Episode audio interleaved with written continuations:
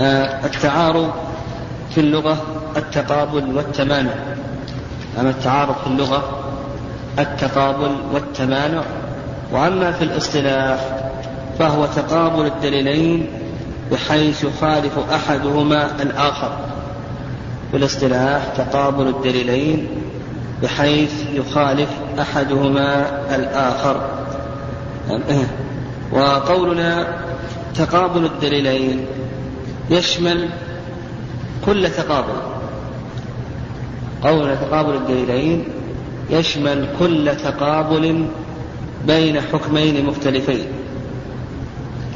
يعني بين حكمين مختلفين كالوجوب والتحريم. وأيضا آه، يشمل التقابل بين أقوال المجتهدين. وأيضا يشمل التقابل بين بين الأدلة. فقولنا تقابل الدليلين يشمل آه، التقابل بين الحكمين والتقابل بين الدليلين والتقابل بين أقوال المجتهدين. نعم المجتهدين. وفي التعريف بحيث يخالف أحدهما الآخر أي يدل أحدهما على خلاف ما يدل عليه الآخر. قولنا بحيث يخالف أحدهما الآخر أي أن يدل أحدهما على خلاف ما يدل عليه الآخر. فأحدهما يدل على التحريم والآخر يدل على الإباحة.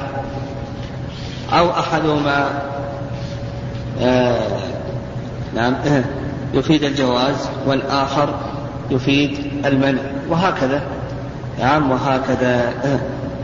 وتقدم لنا أنه آه، لا يمكن التعارض بين الأدلة الشرعية.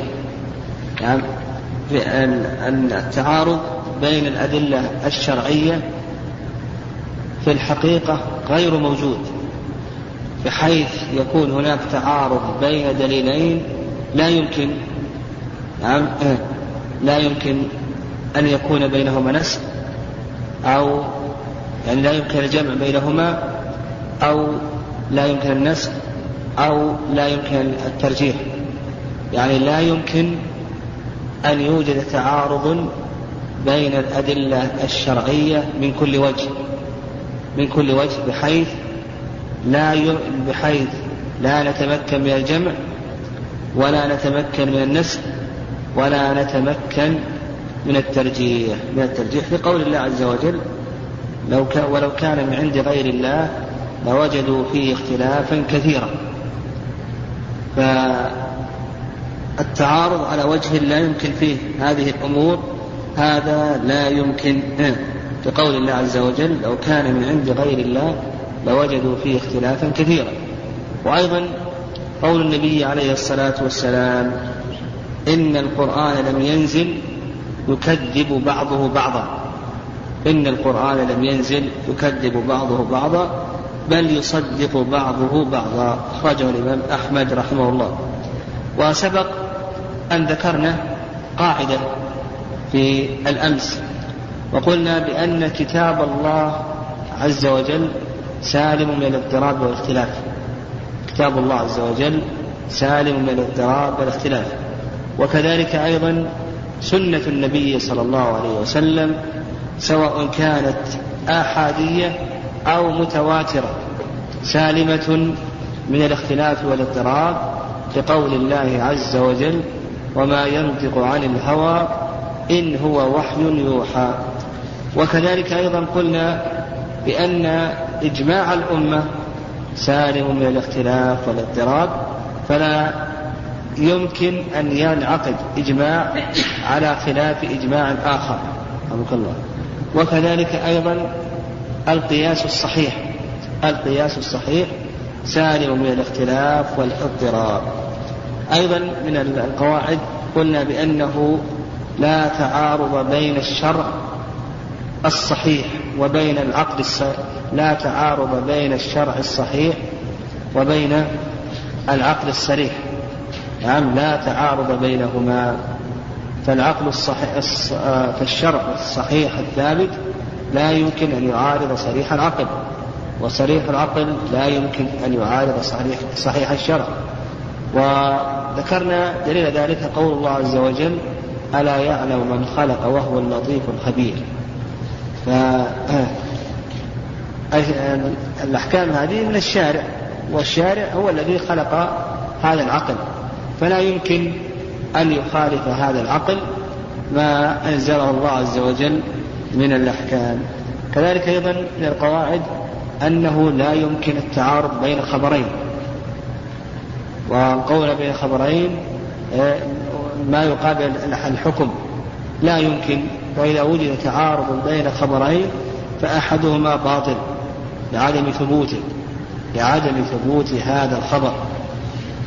كذلك أيضا قلنا لا يمكن أن يكون هناك تعارض بين الخبر والقياس. الخبر والقياس لا يمكن التعارض بينهما. فإن وجد تعارض بين الخبر والقياس فالخبر إما أن يكون غير صحيح أو يكون القياس فاسدا أو يكون القياس فاسدا كذلك أيضا قلنا بأنه لا يمكن أن يكون هناك تعارض بين دليلين قطعيين. نعم لا يمكن أن يكون هناك تعارض بين دليلين قطعيين سواء كان سواء كان آه، هذان الدليلان سمعيين أو عقليين أو كان أحدهما سمعيا والآخر عقليا. نعم والآخر عقليا فلا يمكن آه، التعارض بينهما لأنه يلزم من ذلك اجتماع الضدين. كذلك أيضا وعلى هذا يكون محل التعارض ما هو؟ الظنيات. يكون محل التعارض هو الظنيات. كذلك أيضا قلنا بأنه لا تعارض بين قطعي وظني. لا تعارض بين قطعي وظني فإذا وجد فالظني له. يعني ولأن الظن لا يرفع اليقين. البحث في تعارض الأدلة الأصوليون يذكرونه بعد تمام الأدلة. يعني إذا تكلموا عن الأدلة آه، أدلة الكتاب والسنة والإجماع والقياس آه، يبحثون في آه، أحكام التعارض والترجيح بين هذه الأدلة لأن التعارض متعلق بالأدلة كلها. وهنا المؤلف قدم التعارض نعم قدمه قدم المؤلف رحمه الله التعارض ولم يجعل مبحث التعارض بعد نهاية الأدلة كلها ومناسبة ذلك مناسبة ذلك أنه لما ذكر النسب لما ذكر النسب آه، آه، لما ذكر المؤلف رحمه الله النسب ناسب أن يذكر التعارض آه، لكي يرجح نعم لكي نصير إلى الترجيح لأن النسب يصار إليه مع معرفة التاريخ. فإذا لم يعرف التاريخ إذا لم يعرف التاريخ فإنه يحتاج إلى معرفة طريق آخر للجمع بين الأدلة. للجمع بين الأدلة فيصار إلى التعارض. نعم يصار إلى التعارض. يعني إذا وقع تعارض بين دليلين نرجع كما سيأتينا إن شاء الله من الطرق نرجع إلى الجمع.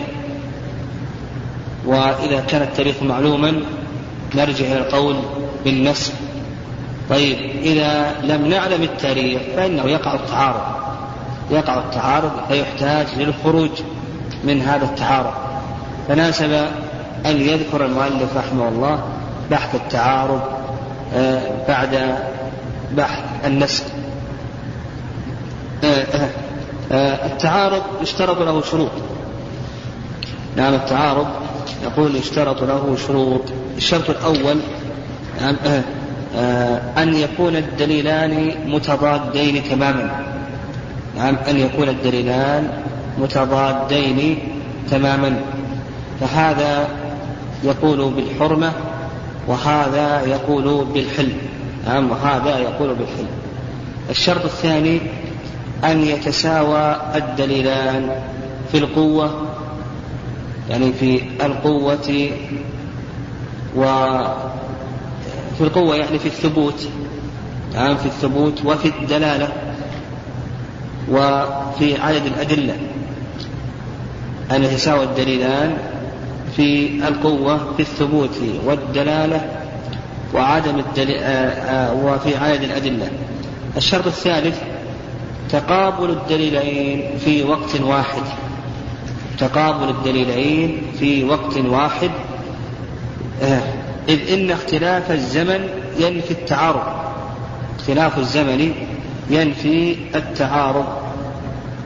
مثل ذلك ما جاء في الحديث أن النبي عليه الصلاة والسلام كان يصبح جنبا وهو صائم.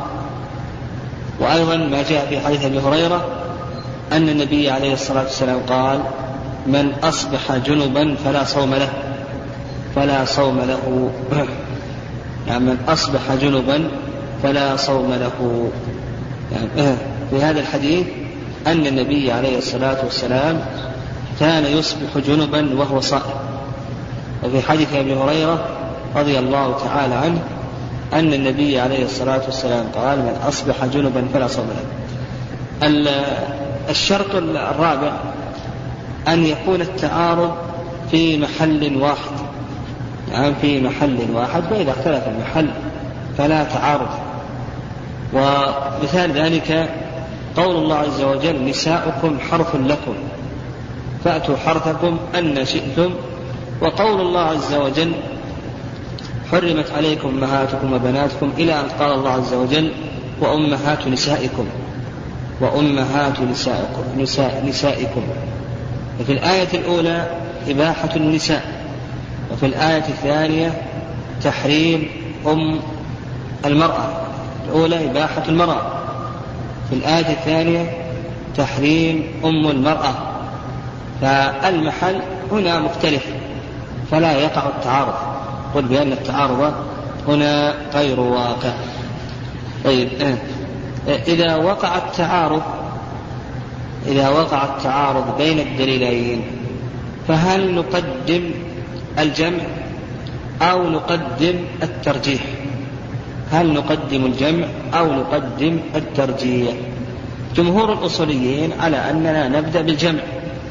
إذا وجدنا دليلين وأمكن أن نجمع بينهما فإننا نقدم الجمع. و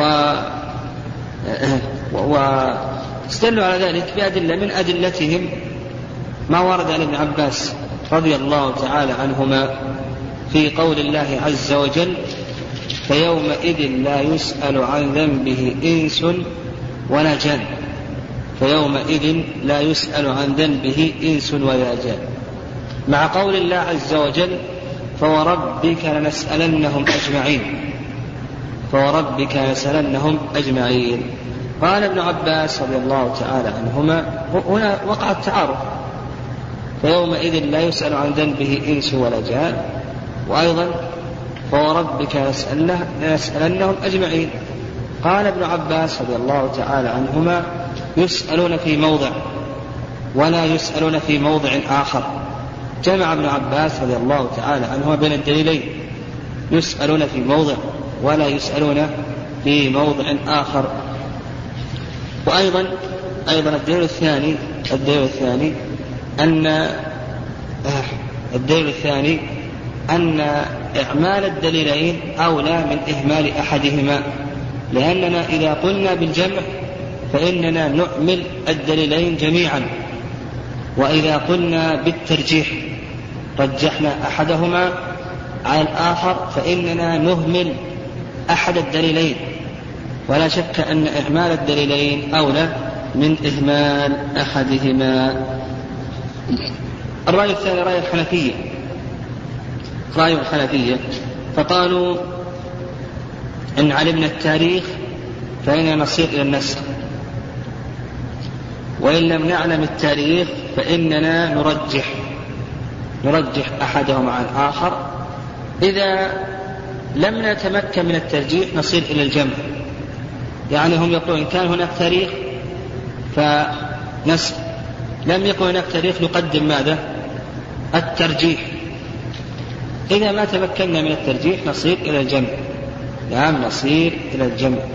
وهذا رأي الحنفية رحمهم الله واستدلوا على ذلك بأن الصحابة رضي الله تعالى عنهم إذا أشكل عليهم شيء صاروا إلى الترجيح. فمثلا في قول النبي عليه الصلاة والسلام إذا التقى الختانان فقد وجب الغسل. إذا التقى الختانان فقد وجب الغسل. مع قول الله مع قول النبي عليه الصلاة والسلام إنما الماء من الماء. فقالوا رجحوا حديث عائشة رضي الله تعالى عنهما رجحوا حديث عائشة إذا التقى الختانان فقد وجب الغسل. هذا قالوا بأنه مرجح يعني رجحوا حديث إلى آخره. لكن هذا الصحيح في ذلك أنه أن أنه في هذه الحالة ما ما تمكنا من الجمع. نقول هذا استدلال في غير محل النزاع. فإننا لم نتمكن من الجمع مع معرفتنا للمتأخر. فعرفنا المتأخر فقلنا نعم قلنا بالنسب فالصحيح ما ذهب إليه جمهور العلم وأنه إذا أمكن الجمع فإننا نصير إلى الجمع. بخلاف ما ذهب إليه الحنابلة الحنفية رحمهم الله. وهذا الخلاف خلاف معنوي وليس خلافا لفظيا. ولذلك إذا ذهبت إلى كتب الفروع يعني كتب فروع الحنفية تجد أنهم يقولون بالنسب عرفوا التاريخ. فإذا لم يعرفوا التاريخ قالوا يرجح هذا الدليل على الدليل الآخر نرجحه. ثم يذكرون مسوغات الترجيح مع أنه يمكن نعم مع أنه يمكن أن يجمع بين الدليلين. طيب بالنسبة للجمع هذا له وجوه. نعم الجمع هذا له وجوه. نعم من وجوه الجمع آه، حمل أحد أحد الدليلين على حال والآخر على حال أخرى. نحمل أحد الدليلين على حال وال والدليل الآخر نحمله على حال على حال أخرى. فمثلا إذا كان أحدهما عاما والآخر خاصا إذا كان أحدهما عاما والآخر خاصا فإن فإننا نخصص العام بالخاص. وإذا كان أحدهما مطلقا والآخر مقيدا فإننا نقيد المطلق بالمقيد إلى آخره. وذكر المؤلف رحمه الله شيئا من ذلك. آه كذلك أيضا من أوجه الجمع. نعم من أوجه الجمع آه أن يعرف التاريخ أن نعرف التاريخ. بأن يكون أحدهما متقدما والآخر متأخرا فيصار إلى النسخ. نعم يصير إلى النسخ. آه، حكم العمل بالراجح. نقول العمل بالراجح من الدليل واجب. نعم العمل بالراجح من الدليلين واجب. ويدل ذلك فعل الصحابة رضي الله تعالى عنهما. ويدل على ذلك فعل الصحابة رضي الله تعالى عنهما. فإن الصحابة رضي الله تعالى عنهما إذا تبين لهم الراجح عملوا به كما تقدم في المثال السابق في قول النبي عليه الصلاة والسلام إذا التقى الختانان فقد وجب الغسل. وقوله عليه الصلاة والسلام إنما الماء من الماء إنما الماء من الماء. فلما ترجح الدليل على الآخر صاروا إليه وهو أن الغسل يجب من التقاء الختانين. طيب الترجيح يشترط له شروط. نقول نشترط للترجيح شروط. الشرط الأول أن يكون ذلك بين ظنيين. الشرط الأول أن يكون ذلك بين ظنيين. فلا يمكن التعارض كما سبق. التعارض لا يمكن أن يكون بين قطعيين ولا بين قطعي وظني. لا يمكن أن يكون بين قطعيين ولا يمكن أن يكون بين قطعي وظني. لا يمكن أن يكون بين قطعيين لأن القطعي هذا لا يحتاج إلى زيادة. القطعي هذا لا يحتاج إلى زيادة علم فلا يطلب له ترجيح غير قابل للزيادة. فلا فلا يطلب له ترجيح. آه، آه. كذلك أيضا لا يكون بين قطعي وظني كما تقدم لأن الظني هذا لا يرفع القطعي فالقطعي مقدم عليه. الظني لا يرفع القطعي آه، فالقطعي مقدم عليه. الشرط الثاني الشرط الثاني تعذر الجمع تعذر الجمع. فإننا نصير أولا إلى الجمع كما تقدم. فإذا تعذر الجمع ها فإننا نصير إلى الترجيح. نعم نصير الترجيح. الشرط الثالث الشرط الثالث تساوي الدليلين في القوة. والشرط الرابع أن يكون المرجح قويا. يغلب على الظن يغلب على الظن به ترجح أحد الدليلين. يعني الشرط الرابع أن يكون المرجح قويا يغلب على الظن به ترجح أحد الدليلين. ترجح الدليلين. آه بالنسبة للمرجحات نعم آه المرجحات كثيرة. نعم المرجحات كثيرة. و وسنذكر على سبيل الإجمال. آه، آه، المرجحات يعني بالنسبة لعلماء الأصول وعلماء الحديث آه، يتكلمون عليها ويضربون لها أمثلة ويطيلون فيها إلى آخره.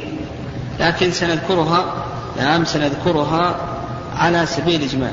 والضابط في ذلك الضابط أنه متى اقترن بأحد الدليلين ما يقويه ويغلب جانبه حصل بذلك الاقتران زيادة ظن فأفاد ترجيحه عن الآخر يقول الضابط في ذلك أنه متى اقترن بأحد الدليلين ما يقويه متى اقترن بأحد الدليلين ما يقويه ويقلب جانبه حصل بذلك الاقتران زيادة ظن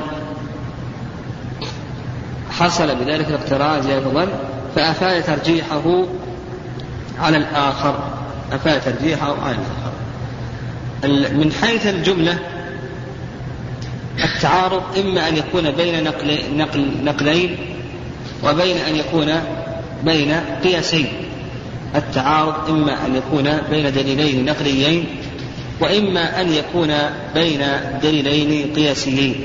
نعم قياسيين. فإن كان بين دليلين نقليين. فتحته أقسام يعني المرجحات تحتها نقول إذا كان بين دليلين نقليين فالترجيح له أقسام. القسم الأول ما يعود إلى الراوي. القسم الأول ما يعود إلى الراوي. إلى أحد رواة هذا الدليل. فيترجح يعني هناك مرجحات متعلقة بالراوي متعلقة بالراوي. آه، هذه المرجحات يعني منها آه، قربه من الرسول صلى الله عليه وسلم. إذا كان أحد الراويين يعني راوي الحديث أقرب من الآخر إلى الرسول صلى الله عليه وسلم حين تكلم النبي عليه الصلاة والسلام فهذا يرجح يرجح آه الدليل الذي رواه. ومنها كبر سنه منها كبر سنه ومنها تأخر إسلامه منها كبر سنه ومنها تأخر إسلامه ومنها أيضا كثرة الصحبة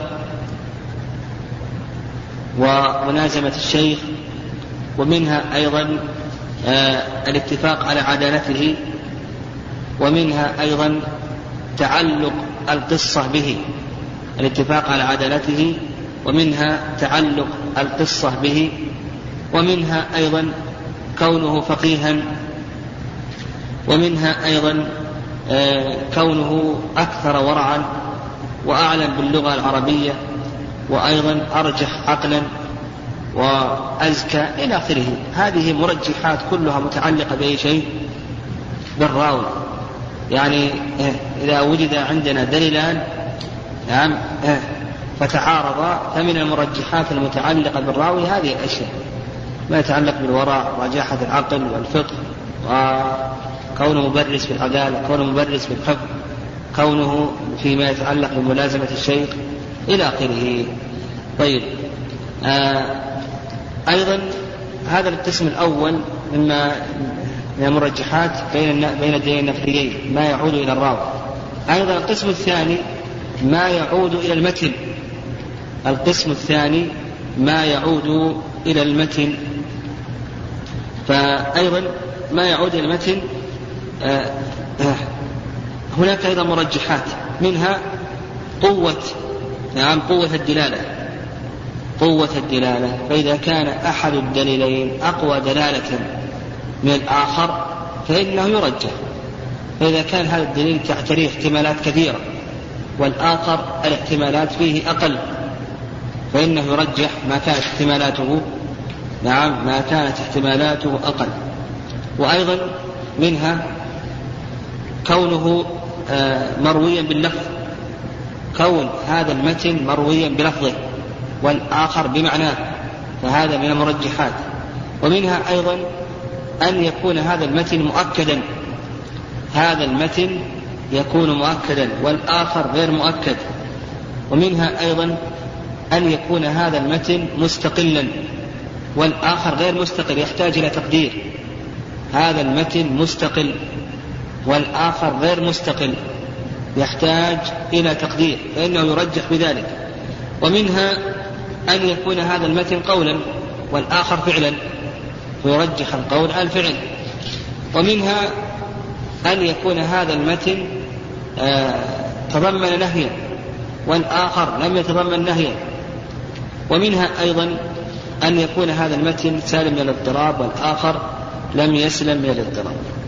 طيب القسم الثالث يعني في المرجحات التي تكون بين النقليين ما يعود إلى السند. نعم القسم الثالث من المرجحات بين النقليين ما يعود إلى السند إلى سند الحديث. فمن المرجحات كثرة الرواة كثرة الرواة. فإذا كان أحد الحديثين أكثر رواة فإن هذا من المرجحات. آه، كون آه، أيضا كونهم معروفين بالضبط والحفظ والإمامة فإنه يرجح على غيرهم. كذلك أيضا كون أحدهما مسندا والآخر مرسلا.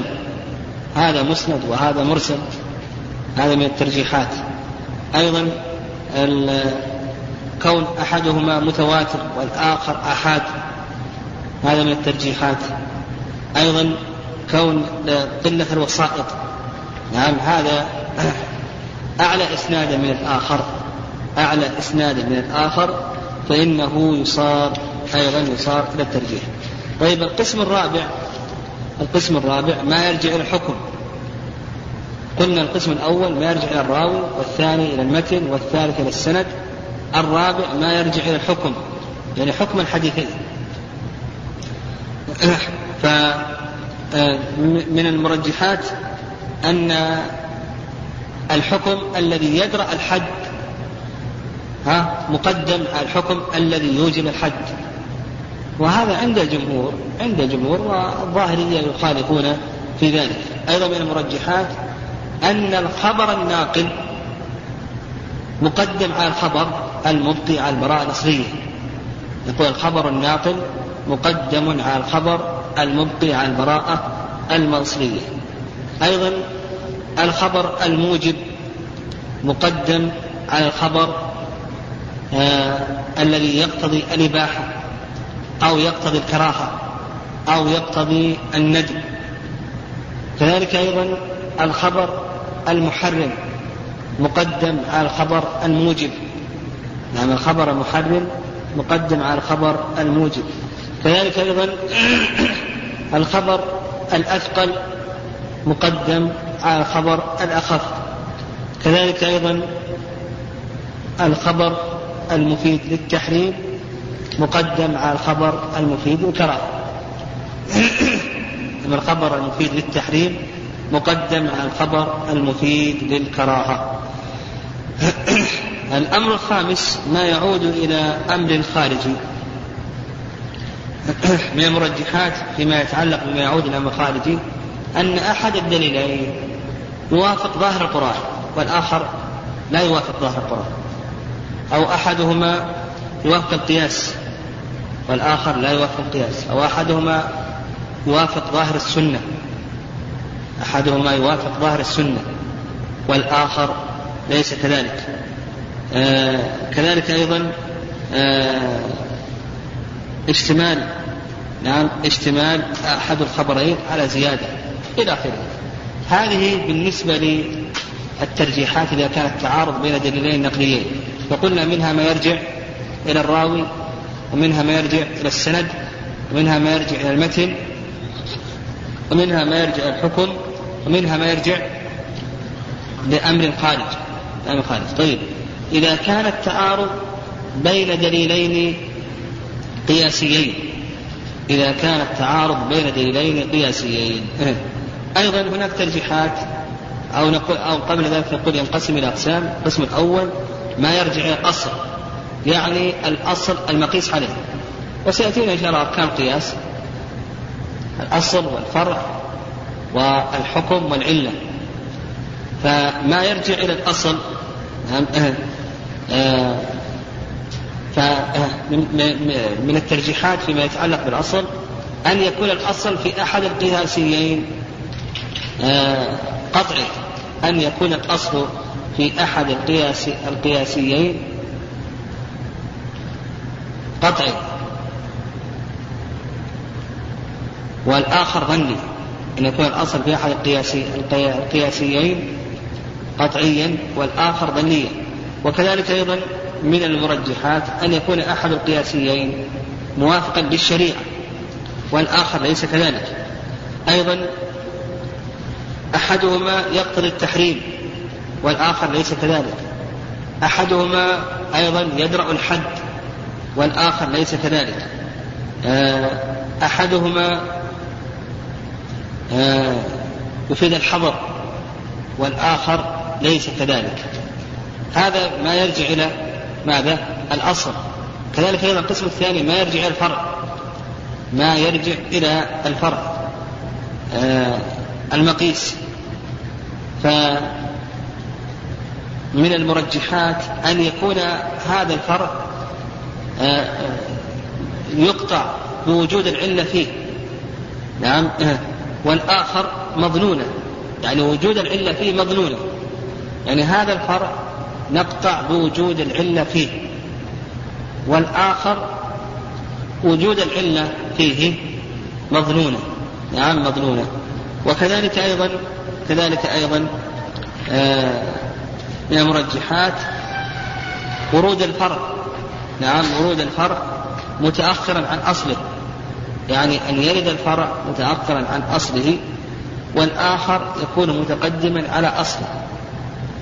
القسم الثالث القسم الثالث ما يرجع إلى العلة. نعم ما يرجع إلى العلة الجامعة بين القياسيين. ما يرجع إلى العلة وهناك أيضا مرجحات ما يرجع إلى العلة منها أن تكون العلة في أحدهما متعدية وفي الآخر قاصرة. أن تكون العلة في أحدهما متعدية وفي الآخر قاصرة. وكذلك أيضا أن يكون وجود العلة في أحدهما قطعية وفي الآخر ظنية. آه، آه، فإنه يرجح إذا كانت العلة في أحدهما قطعية وفي الآخر ظنية هذا من المرجح كذلك أيضا أن يكون أحد القياسيين جليا والآخر خفيا. نعم خفيا. آه. أن تكون العلة في أحدهما تقتضي الاحتياط وفي الآخر ليس كذلك. أن تكون العلة في أحدهما تقتضي الاحتياط وفي الآخر ليس كذلك. أيضا أن تكون العلة في أحدهما عامة لجميع الأفراد وفي الآخر ليس كذلك. نعم ليس كذلك. نعم. وأيضا يعني هناك أمور أخرى. أيضا آه، القسم كل ما يرجع الأصل ما يرجع إلى العلة ما يرجع إلى الفرع القسم الرابع ما يرجع إلى أمر خارجي. فيكون أحد الدليلين العقليين القياسيين أحدهما يوافق عمل أهل المدينة. هذا من المرجحات. أيضا من المرجحات أن يكون أحدهم موافقا لظاهر الكتاب أو السنة. آه، من المرجحات أن يكون أحدهم موافق لعمل الخلفاء الراشدين. من المرجحات أيضا أن يكون أحدهما موافق لقياس آخر. نعم لقياس آخر. ثم قال المؤلف رحمه الله إذا تعارض نطقان. المراد بالنطقان الكتاب والسنة. فلا يخلو إما أن يكون عامين أو خاصين أو أحدهما عاما والآخر خاصا أو كل واحد منهما عاما من وجه وخاصا من وجه آخر. فإن كان عامين فإن أمكن الجمع بينهما جمع. وإن لم يمكن الجمع بينهما يتوقف فيهما إن لم يعلم التاريخ فإن علم التاريخ ينسخ المتقدم بالم... ينسخ المتقدم بالمتأخر وكذا إن كان خاصين. طيب إذا تعارض عامان ذكر المؤلف رحمه الله تعارض العامين تعارض الخاصين آه، القسم الثالث أن يكون أحدهما عاما والآخر خاصا القسم الرابع أن يكون أحدهما عاما من وجه وخاصا أن يكون كل منهما عاما من وجه وخاصا من وجه آخر. ذكر أربعة أقسام. فالقسم الأول أن يكون الدليلان عامين. القسم الأول أن يكون الدليلان عامين. فإذا كان الدليلان عامين فنبدأ أولا بالجمع. كما تقدم لنا أنه يصار إلى الجمع خلافا لرأي من؟ الحنفية. نعم خلافا لرأي الحنفية فنبدأ بالجمع. فإن أمكن الجمع فإننا نجمع بينهما. ومن أمثلة ذلك قول النبي عليه الصلاة والسلام أيما إهاب دبغ فقد طهر. أيما إهاب دبغ فقد طهر. وأيضا ما ورد عن النبي عليه الصلاة والسلام أنه قال لا تنتفع من الميتة بإهاب ولا عصب. لا تنتفع من الميتة بإهاب ولا عصب فقال أيما إهاب؟ ثم قال لا تنتفع من الميتة بإهاب ولا عصب كل منهما عام وقد تعارض هذان العامان. فيصار إلى جمع يصار إلى جمع قبل الترجيح وقد جمع العلماء رحمهم الله بينهما أن قوله لا تنتفع من الميتة بإهاب ولا عصب على فرض ثبوت الحديث أن هذا قبل الدبر. فالجلد فالإهاب اسم للجلد قبل دبغه قبل دبغه وقوله عليه الصلاة والسلام أيما إهاب دبغ فقد طهر هذا بعد بعد الدبغ نعم بعد. هذا الجمع. طيب.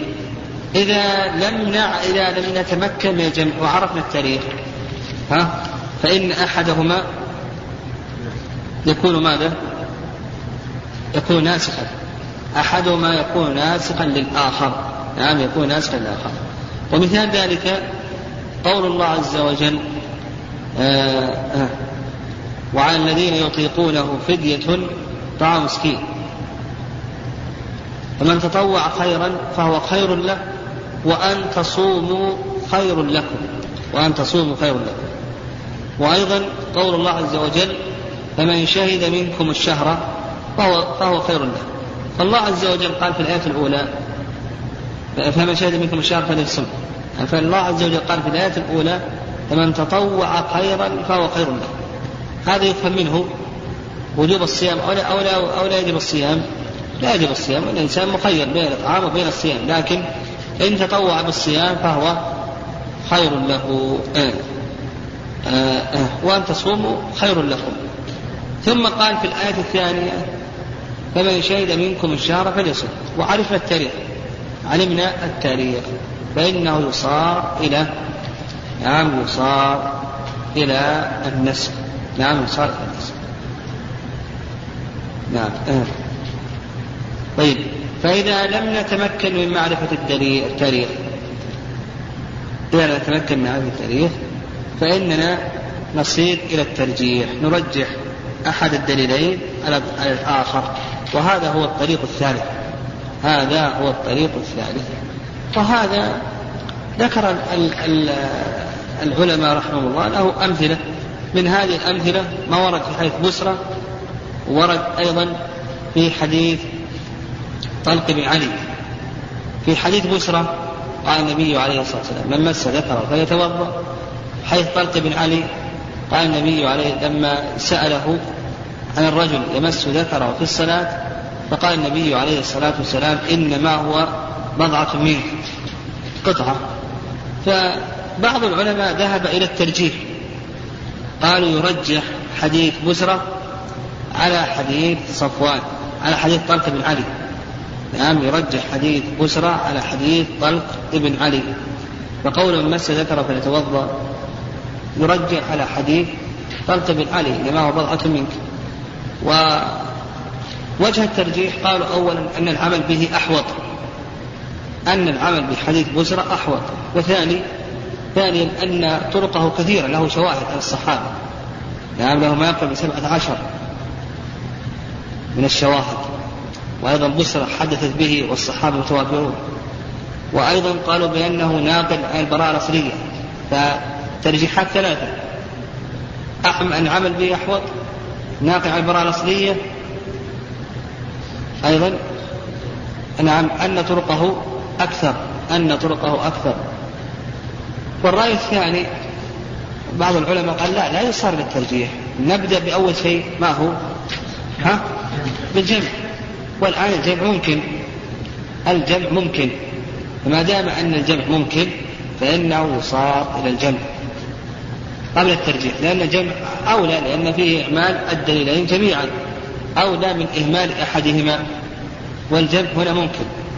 فيحمل حديث بسرة على الاستحباب. نعم فمن ذكره فليتوضأ يحمل على الاستحباب.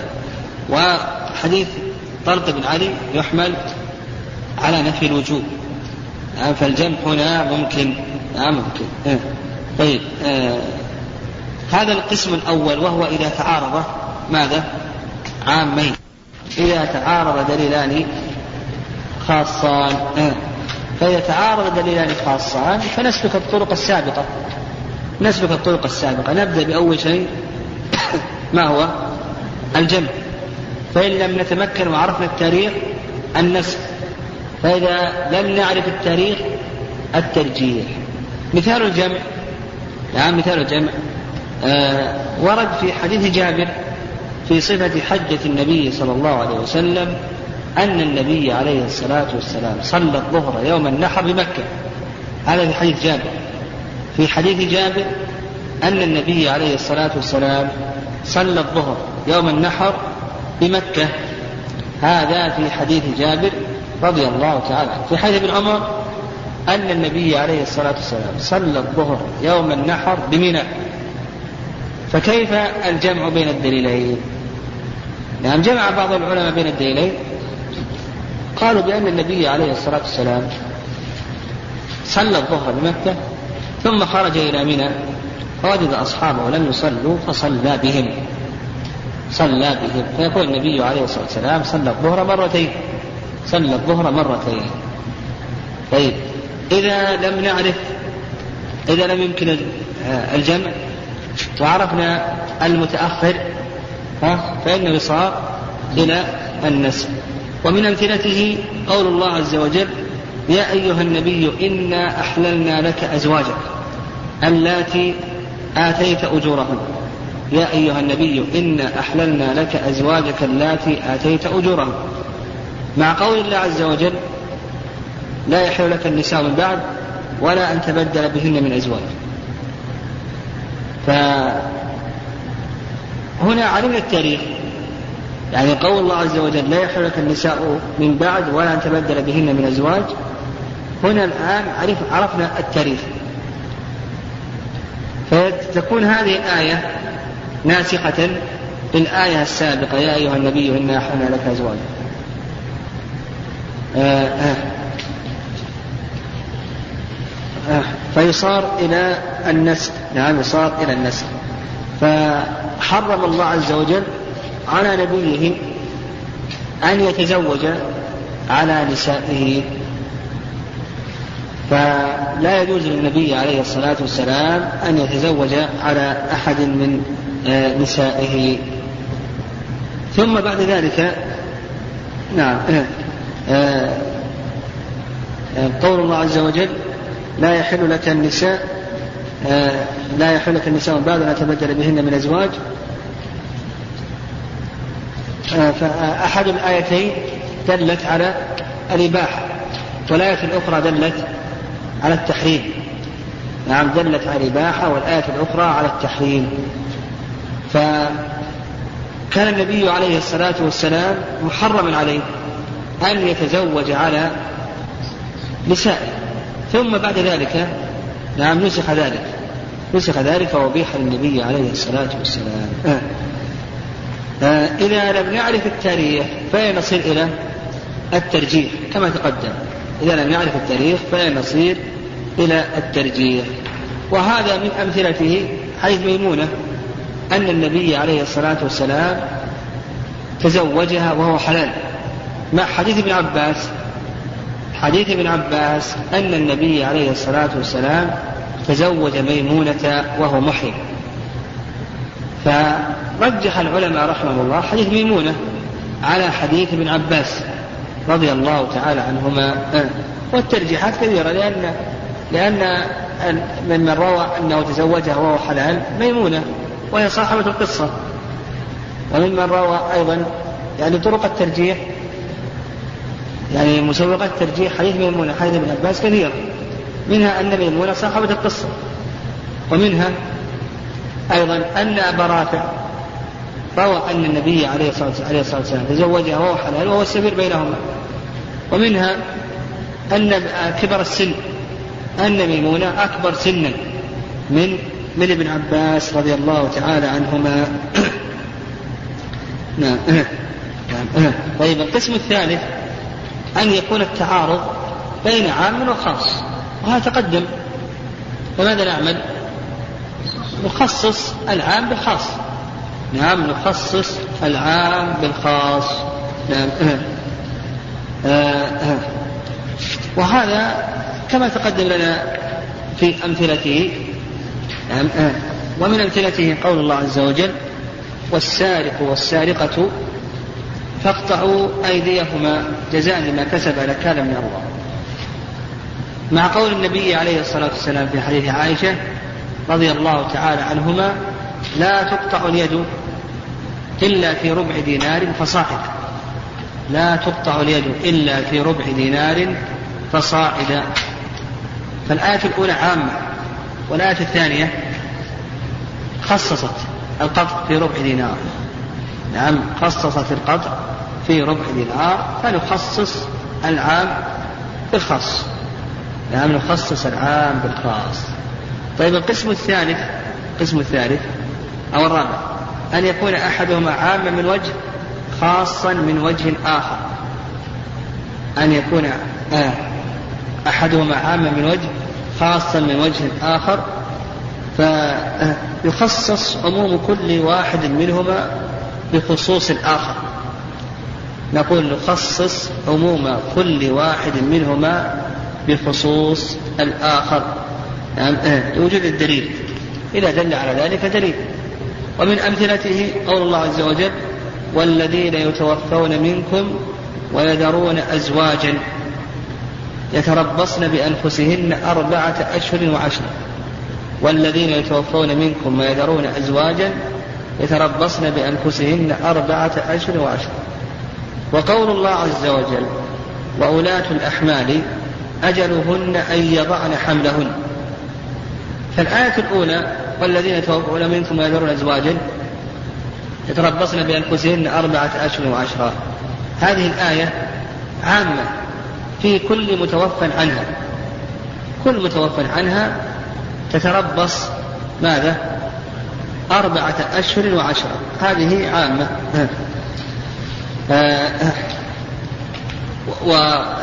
فهي عامة الذين يتوفون منكم ويذرون أزواج يتربصن بأنفسهن أربعة أشهر وعشرة هذه عامة تشمل الحامل وغير الحامل. نعم تشمل حامل وغير الحامل. آه و وهي خاصة أيضا في المتوفى عنه والذين يتوفون منكم. والذين يتوفون منكم هذه عامة تشمل الحامل وغير الحامل. وخاصة في أي شيء؟ في المتوفى عنها نعم خاصة في المتوفى عنها. آه وقول الله عز وجل وأولاة الأحمال أجلهن أن يضعن حملهن هذه خاصة في من؟ في الحامل. خاصة في الحامل. عامة في المتوفى عنها وغيره عامة في المتوفى عنها وغيره فنخصص عموم أحدهما بخصوص الآخر. فنقول بالنسبة للآية الأولى والذين يتوفون منكم ويذرون أزواجا يتربصن بأنفسهن أربعة أشهر وعشرة يخصص من ذلك الحامل. فعدتها بوضع الحمل. وأيضا قول الله عز وجل وولاة الأحمال أجلهن آه آه نعم وولاة الأحمال أجلهن أن يضعن حملهن. ها؟ آه. نعم وولاة الأحمال أجلهن أن يضعن حملهن. هذه عامة في آه خاصة في الحامل عامة في المتوفى عنها وفي غيرها. نعم فنقول بالنسبة للمتوفى عنها نقول بالنسبة للمتوفى عنها آه تخصص هذه المتوفى عنها ويكون تكون عدتها وضع الحمل.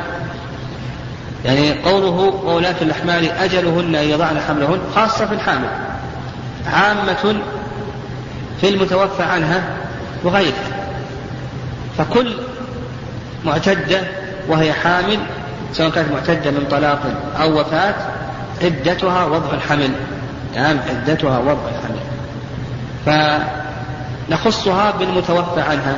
فنقول بالنسبة للمتوفى عنها ها؟ أربعة لا. نقول بالنسبة للمتوفى عنها عدتها وضع الحمل. نعم وضع الحمل بالنسبة للمتوفى عنها. ها؟ كيف؟ أي نعم. فعموم الأولى يعني عموم قول الله عز وجل والذين يتوفون منكم ويذرون أزواجا يخصص بخصوص الثانية ولاة الأحمال أجلهن يضعن حملهن وجود الدليل على ذلك. نعم. فتخرج الأولى من تخرج الحامل من عموم الأولى. نعم.